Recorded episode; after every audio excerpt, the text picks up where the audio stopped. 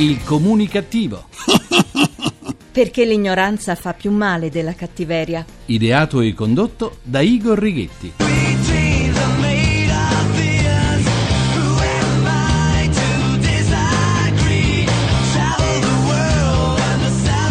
Che inizio! Buona comunicazione dal vostro comunicativo di fiducia, Igor Righetti. Bentornati alla nostra terapia radiofonica di gruppo di sana comunicativeria numero 1723 con il 23. Sì. I petomani evitino di andare in Australia. Lì qualunque scoria gassosa può essere fatale per chi la emette. Per esempio, stando ad alcuni scienziati o pseudotali, ogni anno l'intestino di un cammello emana nell'atmosfera circa 45 kg di metano. Grazie agli accordi di Kyoto sull'effetto serra, i cammelli australiani rischiano lo sterminio in quanto sono previsti bonus ambientali per chi riduce le emissioni di CO2. Eh sì, in Australia oggi vivono un milione di cammelli. Arrivarono nel 1840 quando furono importati dall'Africa per trasportare merci pesanti nel deserto. Da tempo il governo australiano sta cercando una maniera per farli fuori, in quanto devastano piantagioni e sono accusati di prosciugare le riserve d'acqua in mezzo al deserto. Le flatulenze dei poveri cammelli hanno rappresentato la goccia che ha fatto traboccare l'intestino. Chissà se arriveranno a sopprimere anche gli australiani che emettono più di un peto al giorno. Arriveranno anche a togliere i fagioli dalla loro dieta? Chissà, pensate che c'è anche un artista peruviano, tal Eduardo Gold, il quale ha ricevuto 200.000 dollari dalla Banca Mondiale per dipingere di bianco le pietre dei ghiacciai delle Ande, minacciati dal riscaldamento globale. Avete capito gli accordi di Kyoto a che cosa hanno portato? Alla faccia dell'ambientalismo! Nella città i motori macchine già ci cantano la marcia funebre.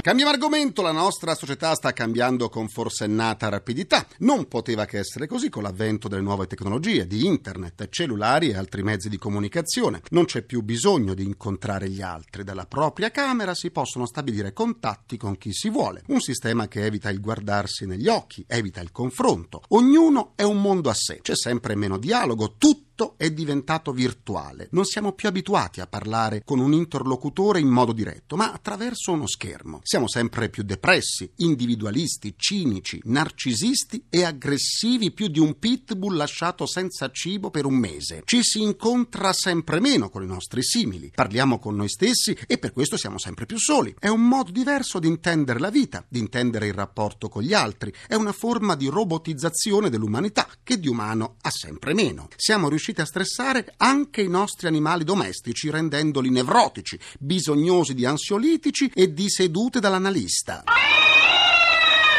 Appunto. Prendiamo pastiglie per tutto, per mangiare, per dimagrire, per dormire, contro la stipsi, per evitare l'influenza, per contrastare l'invecchiamento o la litosi. Con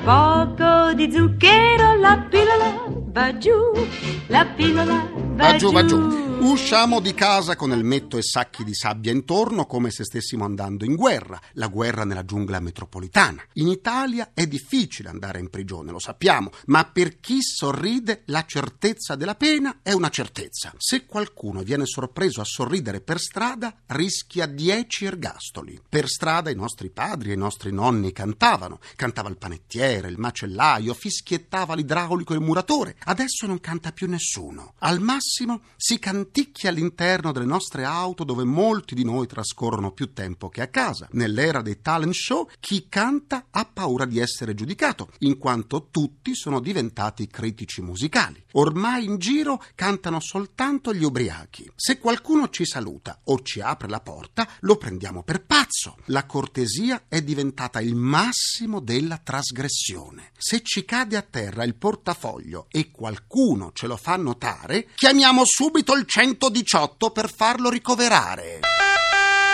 Portatelo via! Mi ha fatto notare che mi era caduto il portafoglio. Siamo diventati intolleranti a tutto, non soltanto al glutine e al lattosio. Soffriamo di ogni tipo di allergia. Siamo diventati claustrofobici e gli attacchi di panico sono all'ordine del giorno. Siamo sempre più insofferenti ai nostri simili. Via via spariscono o si attenuano i sentimenti veri, la presa di coscienza di sé, di che cosa siamo, di che cosa valiamo, di che cosa siamo capaci. Aumenta allora l'insicurezza, si ha bisogno del gruppo per sentirsi partecipi di qualche cosa per prendere coraggio, magari soltanto per ubriacarsi, e affogare nell'alcol un'esistenza vuota e priva di valori. Si ricorre alla chirurgia estetica, ai tatuaggi, ai piercing per sentirsi parte di un gruppo. I contenuti spariscono per far posto all'apparire. Dell'essere se ne può fare a meno. E così l'igiene orale batte l'igiene mentale. Di intelligenza se ne vede sempre meno. Gli esempi che arrivano dai media non aiutano a ritrovare una qualche forma di equilibrio. Una volta in televisione le rubriche e le trasmissioni erano condotte e commentate da esperti dei vari settori, sport, spettacolo, cultura, informazione e via dicendo. Oggi, dato che la caratteristica principale è la piacevolezza dell'aspetto e la mera notorietà di un personaggio, poco importa come questa notorietà sia stata raggiunta, chiunque può condurre qualunque trasmissione con gli effetti devastanti e ilari che vediamo ogni giorno. E così siamo arrivati a far condurre un programma sulla scienza a una ex velina. Eh sì, l'esperienza, la conoscenza, il merito sono andati in soffitta, non contano più. Da questo smarrimento si cerca di evadere, distruggendosi con la mania del gioco, con l'alcolismo, con assunzioni di droghe, con le corse sfrenate a bordo di auto e scooter e con atti di violenza, specie su donne o su persone non in grado di difendersi. A Milano, nei giorni scorsi, è stata organizzata una tavola rotonda all'Università Statale sul tema dell'equilibrio, quello che manca in chi si dimentica il proprio figlio in auto. A causa dello stress si compiono azioni del tutto prive di equilibrio e mancano di equilibrio i giovani che cercano lo sballo a tutti i costi. Ma l'equilibrio non si trova al supermercato, parte da lontano, parte al momento della nascita, quando la famiglia si prende cura dei nuovi nati e poi la scuola che continua nell'opera di educazione. E quindi la società che interviene con le proprie leggi e regolamenti a tutela di tutta la collettività. Matti, siamo tutti matti, ci insultiamo da nevrosi, siamo afflitti, spariamo dei sorrisi. Eh sì, siamo tutti matti. Vi ricordo che per abbonarvi su iTunes in modo gratuito al podcast del comunicativo è sufficiente cercare lo spazio comunicativo e cliccare su abbonati gratuitamente. In questo modo il vostro computer scaricherà automaticamente su iTunes le puntate del comunicativo. Se avete uno smartphone potete acquisire l'applicazione gratuita di Radio Rai per scaricare nella sezione podcast di Radio 1 le puntate del comunicativo. Per scambiarci un po' di sane comunicativerie vi aspetto sulla pagina Facebook del comunicativo facebook.com slash barra il comunicativo. Parliamo ora di cultura e turismo. Quale promozione? L'Italia ha uno straordinario patrimonio d'arte, paesaggio, tradizione e qualità della vita. Non c'è un angolo dello stivale che non sia sotto la protezione dell'UNESCO come patrimonio dell'umanità, ma non sempre questo patrimonio viene valorizzato in modo adeguato. Anzi, a volte sono gli stessi amministratori a non conoscere o a non saper apprezzare il valore di ciò che sovrintendono. Invece, investire sulla tutela e sulla promozione di ambiente, cultura e produzioni locali, specie negli attuali scenari della globalizzazione, è un'occasione da non perdere per creare sviluppo e occupazione. In questi ultimi anni le amministrazioni pubbliche sono state chiamate a un grande sforzo di innovazione che, di fronte a uno scenario in continua evoluzione, è sempre più necessario. Avere in un territorio bellezza, arte e magari produzioni enogastronomiche non è sufficiente. Occorre farli conoscere, promuoverli e farli apprezzare. Perché oggi, più che mai, ciò che non è visibile a livello mediatico non esiste. Andiamo a parlarne con i nostri ospiti di oggi.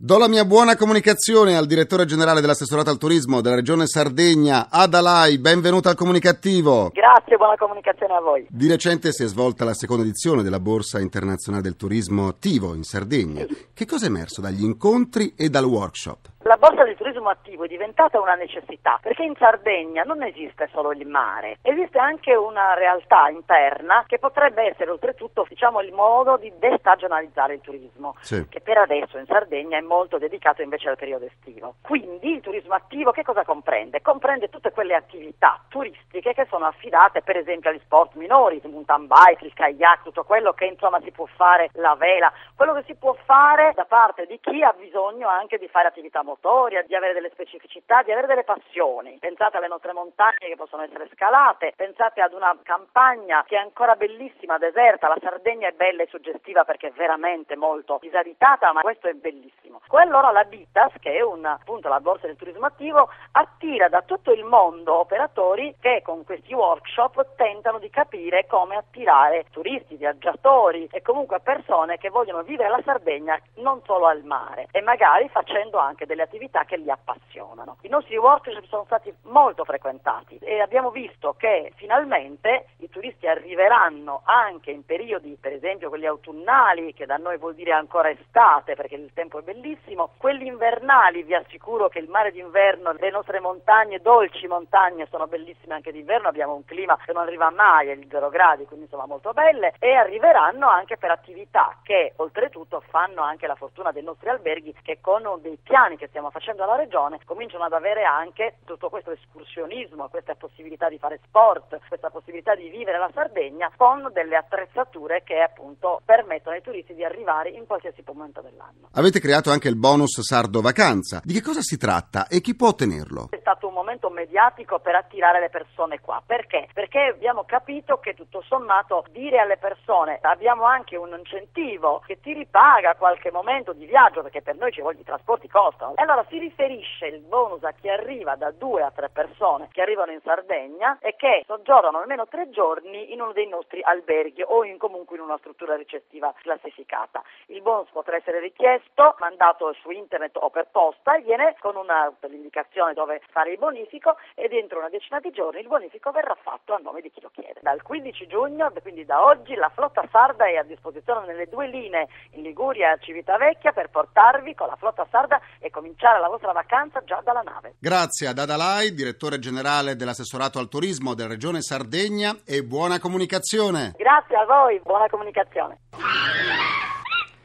Le nostre due mascotte evasione fiscale annunciano l'ingresso dell'amministratore delegato dell'APT Servizi dell'Emilia Romagna, Andrea Babbi. Buona comunicazione. Buona comunicazione a tutti. A quali mercati è diretta la promozione turistica all'estero e quali gli argomenti di maggiore attrattiva? Il mercato storico per noi è sempre stato quello di lingua tedesca, compresa l'Austria, la Svizzera e il nord eh, dell'Europa, ma sempre di più è cresciuto negli ultimi dieci anni il mercato dei paesi dell'est, Russia in primis, ma anche la Polonia sta avendo dei numeri molto interessanti. Un'economia, quella dei paesi dell'est, che appunto sta crescendo, molti sono i paesi che sono entrati anche nell'area euro ed è un'area a cui noi stiamo investendo molto anche con i collegamenti diretti dei voli. Grande scoperta c'è stata anche negli ultimi dati delle città d'arte da parte degli spagnoli, degli inglesi, tutta l'area europea per noi è un mercato obiettivo. La creazione del reparto web innovazione e sviluppo, com'è articolata e a chi si rivolge? È articolata soprattutto su una squadra di giovanissimi e quindi si rivolge innanzitutto a un target di giovani, ma non solo, oggi sempre di più la vacanza di ciascuno inizia accendendo il computer. Non è detto che poi sul computer si arrivi fino alla prenotazione o alla commercializzazione appunto, però senz'altro chi vuole notizie, informazioni di un posto, di una vacanza, accende il computer, va sui blog, Google. Ecco, negli ultimi tre anni noi abbiamo fatto un investimento straordinario in termini di vivacità. Un esempio per tutti, noi siamo su tutti i social network, anche in lingua, cioè abbiamo a Londra, in Russia, in Germania, ragazzi che curano per noi i siti, i portali web e i social network e i blog in lingua con la logica e la mentalità di quelle aree. Oggi parte emiliaromagnaturismo.it, rivista e corretta. Mm. L'Emilia Romagna è famosa anche per la sua ospitalità e per il divertimento che offre. Quanto rilievo hanno gli eventi sportivi e quelli ludici? Siamo diventati da un luogo di destinazione a un luogo di eventi. Abbiamo sei anni fa inaugurato questa nuova frontiera del marketing turistico degli eventi con la Notte Rosa, che quest'anno replichiamo per la sesta volta l'1, il 2 e il 3 luglio, ma il clou è il primo luglio ed è diventato un evento straordinario, il Capodanno dell'estate, questa festa collettiva da oltre un milione di persone lungo tutta la riviera emiliano-romagnola, da Cattolica a Comacchio, 300 spettacoli, eventi, spettacoli spettacoli pirotecnici a mezzanotte e l'arrivo del grande sogno felliniano che è il Rex, questo transatlantico che arriverà al largo di Cattolica. Questo è un grande evento ma anche lo sportivo, noi abbiamo inaugurato i Beach Game che sono questi 500 eventi dedicati agli sport che si possono fare sulla spiaggia. Siamo la Wellness Valley d'Italia e lo vogliamo confermare questo. Grazie ad Andrea Babbi, amministratore delegato dell'APT Servizi dell'Emilia Romagna e buona comunicazione. Grazie a voi, buone vacanze. Direttamente dalla preistoria, un pezzo che ci ha prestato Fred Flintstone. Concludo anche questa seduta con il mio immancabile pensiero comunicativo. Secondo i dati della Commissione dell'Unione Europea, per quanto riguarda la produzione di vino, l'Italia ha battuto la Francia per 49,6 milioni di ettolitri contro 46,2. Inoltre, per ciò che concerne il numero di bottiglie vendute all'estero, l'Italia risulta essere davanti alla Francia. Volete vedere che ora che abbiamo sorpassato i francesi, l'Unione Europea deciderà di sottoporci all'etilometro? Ringrazio i miei implacabili complici Vittorio Lapi, Walter Ghetti, Carra Pagliai, Massimo Curti. Un ringraziamento a Francesco Arcuri. Alla console nell'acquario c'è Sergio Ciani. La terapia quotidiana del comunicativo tornerà domani, sempre alle 17.20 su Rai Radio 1. Buona comunicazione e buon proseguimento del vostro portatore strano di comunicattiveria, Igor Righetti. Grazie e buona serata domani. Il comunicativo. Perché l'ignoranza fa più male della cattiveria. Ideato e condotto da Igor Righetti.